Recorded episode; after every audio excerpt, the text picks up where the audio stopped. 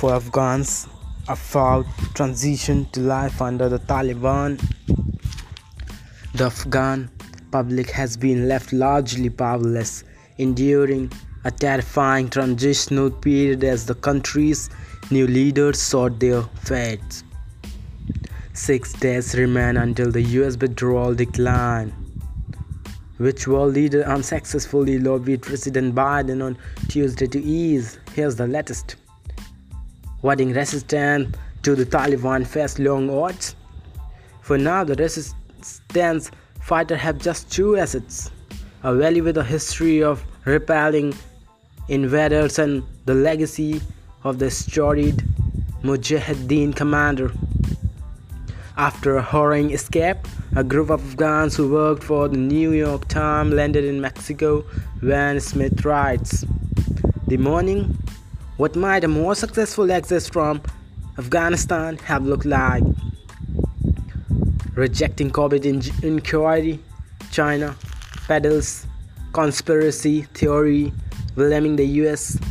Beijing is promoting restless theories that the U S may be the source of the coronavirus, reflecting its anxiety about being blamed for the pandemic. U S intelligence agency delivered an inconclusive initial report to President Biden on the virus origins. Johnson and Johnson says second dose of vaccine gives a strong boost. A booster shot of the vaccine dramatically raised the level of antibodies against the coronavirus, the company reported. Here's the latest from the pandemic. There believes the turbulent origin of the collapsed Florida condo. The developers managed to build the towers despite checkered past, internal strife, and a last-minute chance that infuriated city leader in Surfside flair.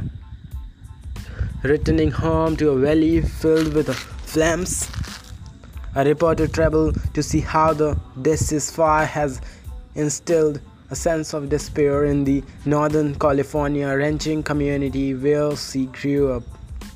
Plans and upper Midwest grow drier as drought deepens in the West. Nearly half of the landmass of the contiguous U S is experiencing drought conditions. Here's the latest on extreme weather.